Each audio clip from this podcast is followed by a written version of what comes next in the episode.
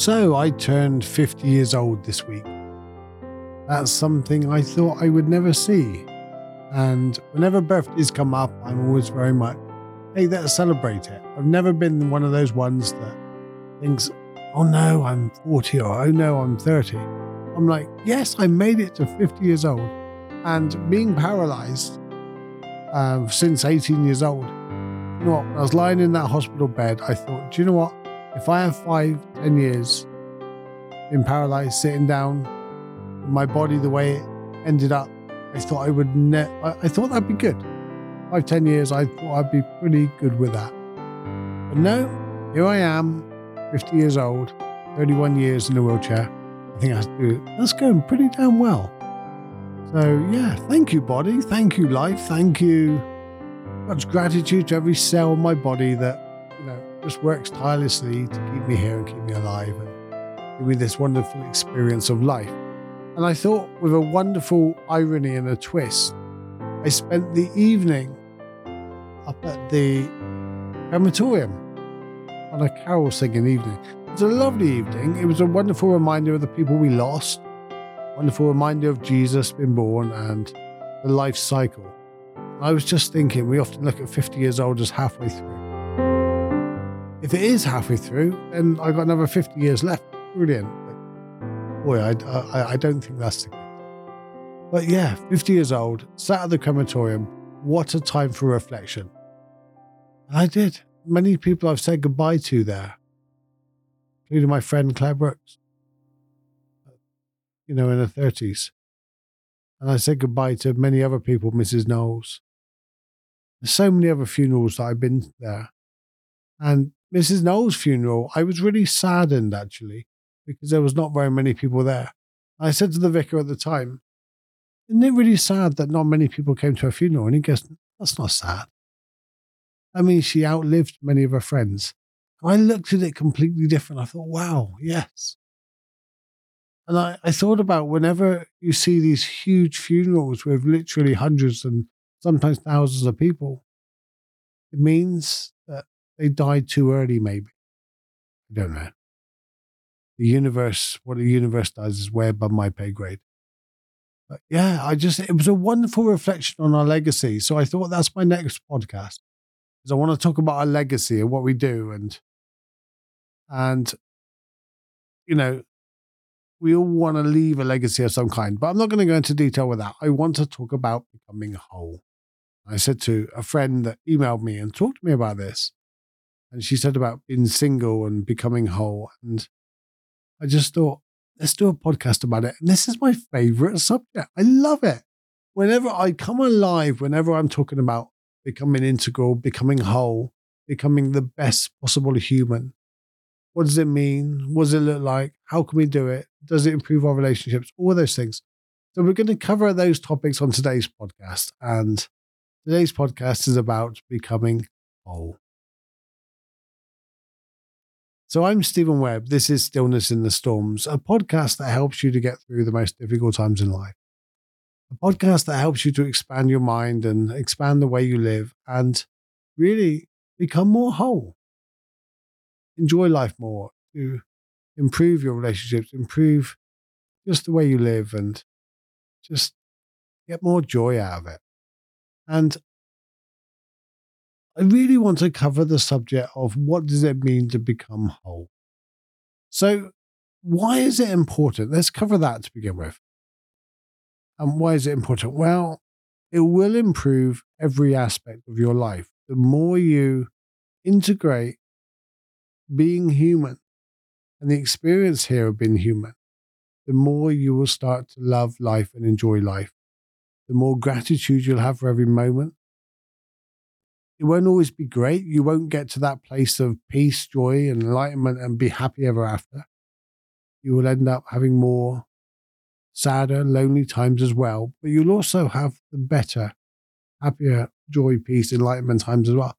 It's about integrating both. You'll become less of a victim. You'll recognize your feelings more often. You'll take notice of them. And what does it mean by becoming whole? Well, for many, many years, I suffered from shame. And I never knew I did. Not me. I haven't got a chip on my shoulder. I'm not one of these people that suffers from shame and things like that. I'm doing really well in life. I'm always happy. But I couldn't ask people for help. If someone offered me help, I would say, no, I'm okay, fine, thanks. And I never realized why. And then I was looking at trying to fundraise for a new electric wheelchair. And one of my fellow counsellors said to me, why don't you just ask people? I can't ask people. I wouldn't ask people. I've got to give them something. He said, no, you do many things for people. Why don't you just ask them to fundraise? Ask them to donate towards a new electric wheelchair for you. You deserve it. I was like, no, can't do that. I've got to raise money for charity. I've got to do this, got to do that. And I asked and they gave. And a few months later, I bought a new electric wheelchair. And it made me think about something an ex said to me one day. And we were sat in my dining room and I cannot remember the discussion. But she said something to me and it triggered me. She looked up and goes, there's the problem. See, you've got a problem with being disabled. You have this chip on your shoulder. And she didn't say it in that way. I cannot remember the exact sentence she said. But it really pissed me off. And my normal reaction would be, you're wrong. That's all. You have no idea. You don't know what you're talking about. And I would argue it and I'd fight it. But I didn't. I sat there and thought, you know what? Maybe if it affects me, maybe if it bothers me, maybe she's right. Maybe there's something there. Now then, I don't think she was bang on right. However, she was right that I had this deep shame about my disability. I didn't feel like I had earned my right to be disabled. Bizarre. Here I am, severely paralyzed. But when I see other people that are disabled, I'm like, wow, you do so well in life. But I had this deep shame about, I was the one that broke my neck and I was a dumbass that did it. So I had a real shame about that. Asking people for my help is like, well, how can I ask someone for my help when I was the one that went and dived into the pool? I was the dumbass that night. So when anybody says to me, you're an inspiration, Stephen, and you're doing so well, and you're doing so amazing. I didn't believe them. I thought, no, I'm not. I'm the dumbass that dived into a pool. I created my accident. I don't deserve all this help. I don't deserve all these things. And all these great things that people do and help me with and fund for me and things like that. I feel that I've got to pay my way and pay it all back because I don't deserve it. And there it was. There was my shame holding me back for 30 years. 29 years maybe, I can't remember quite when this was. And suddenly I felt free. Suddenly I could see it. Do I still feel shame? Yes, that voice still comes up. But I've integrated it as part of my life now. I still feel shame about the action that I did that night. I was a dumbass that dived into the pool. But because I integrate that and that feeling, I now have the ability to go, do you know what? It's not that they're complimenting me on when they say you're an inspiration. It's because the other things I do since then is what I've done with it. So I integrate that. So becoming whole is about not denying the bits you don't like or the bits that affect you or bother you. It's not trying to disprove people that trigger you and bother you. It's about, oh, there's something there. Let's integrate it. Let's put it as part of my life. And I do have a shame about my accident, the way I did it. And that's okay to have that. But it no longer controls me. It no longer affects me in my daily things. So when someone offers to help me, my original trigger used to be, no, deny it, walk away, no, say no, I'm fine, I don't need it. Now my initial reaction is, okay, help me. And yeah. So when someone pays me a compliment now, I take it and I'm grateful for it. So when I say about coming whole, integrate the things we don't like as well, because they're the things that are holding you back more than anything else. They're the things you fear going. Someone says something that pisses you off, go there. Sit down peacefully. Don't argue. I'm not saying argue back and say they're wrong or anything. I'm saying sit in silence later that day and go, maybe they're right. Maybe they're right. And with that attitude of openness, we listen to more voices within. And the more voices we listen within, you know, those quiet ones that are screaming out that we're trying to deny, and those loud ones that we hear all the time that we tend to focus on way, way too much, you integrate them all and you kind of leveling them out. Instead of denying the ones we don't want, we enhance them a little more. And instead of giving all the attention to the ones that we enjoy, we lessen them a little bit. Doesn't mean to say we don't enjoy them.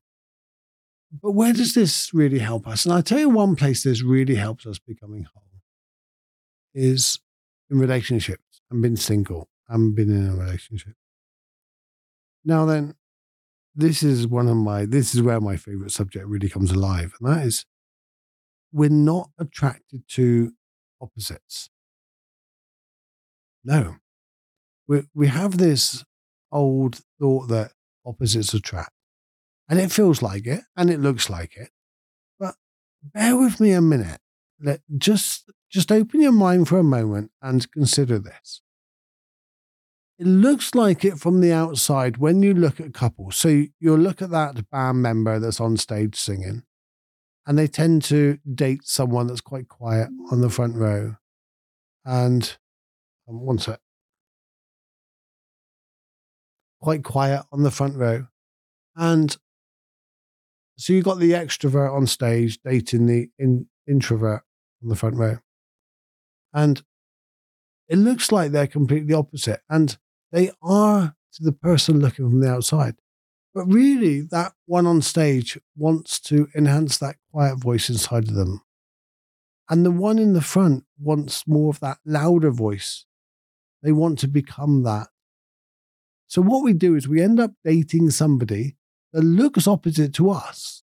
That narcissist dates the really quiet person with the quiet voice that isn't controlling, that isn't able to take control of situations and make decisions, seem to be attracted to the person that makes decisions and takes control, and vice versa.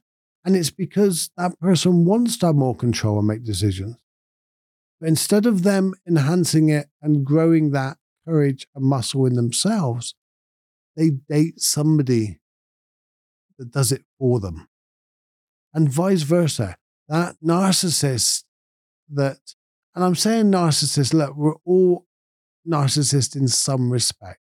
I'm not talking about a psychopathic narcissist. I'm not talking about the worst kind. I'm talking about the teenage kind of narcissist is all about me, that kind of person.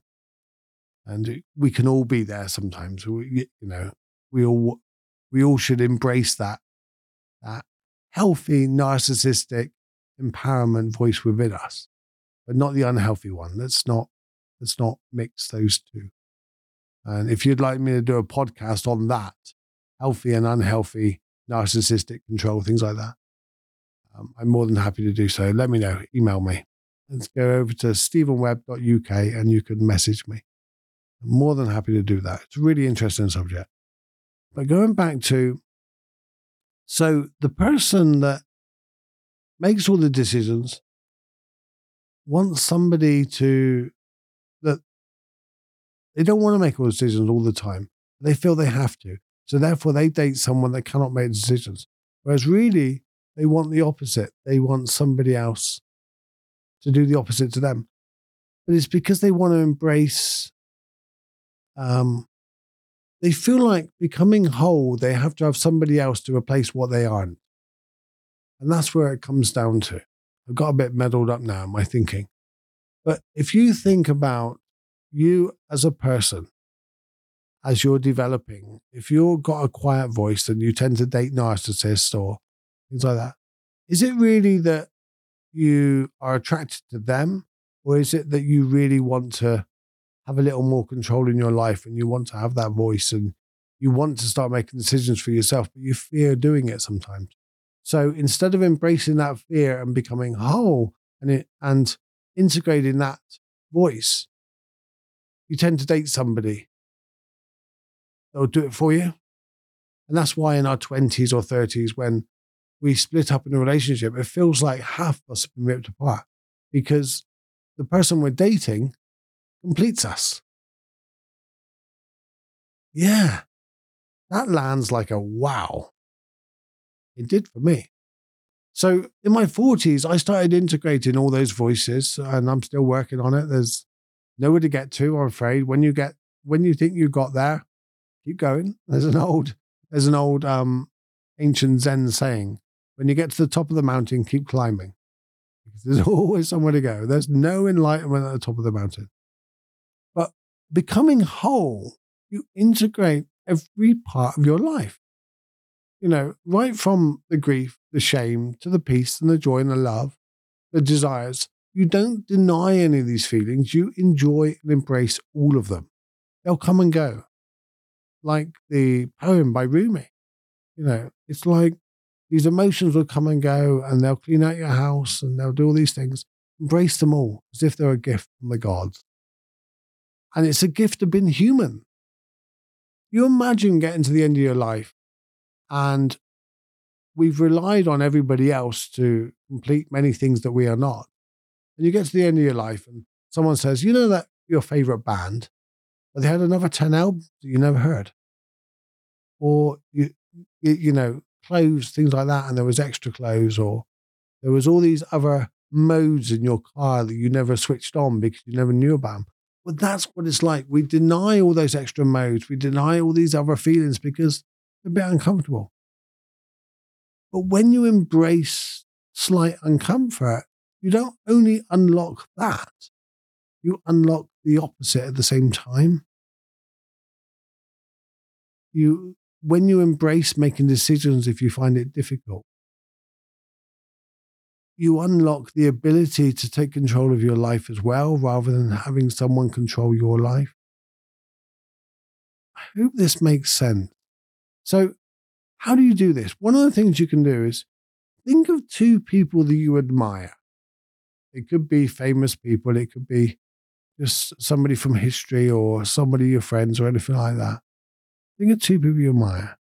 And you can write this down. This is a really good exercise. Write this down and email me. But two people you admire.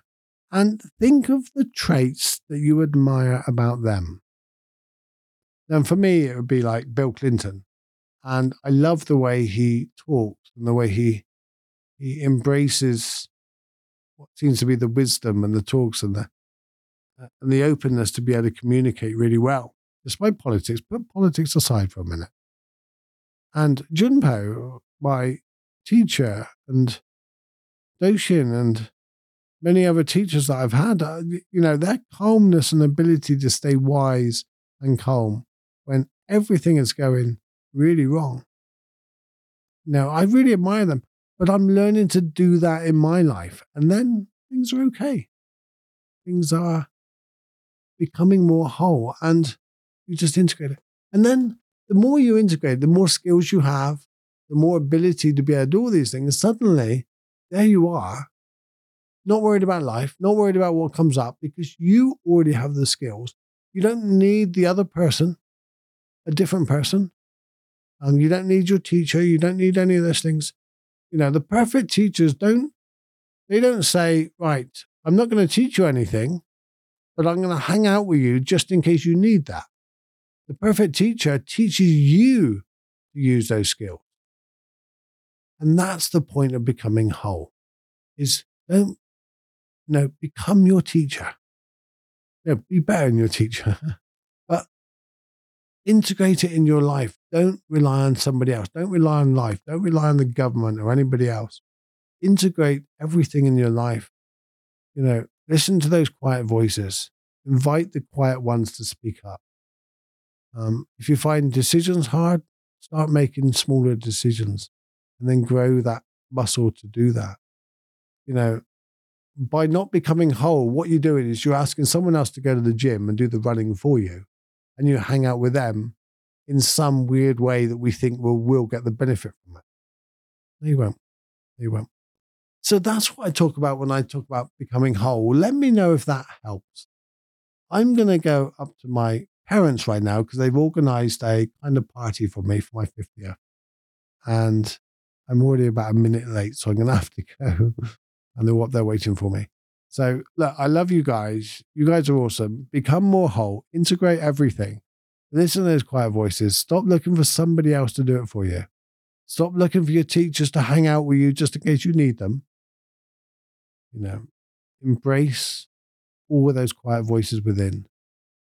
Soften the louder voices within that you always go to. Embrace the good and bad times. Make it all part of it. And if you didn't listen to my last week's podcast, I talked about the stick, the both ends. Stop chopping the stick down. Listen to last week's podcast and you'll know what I mean. Look, take care.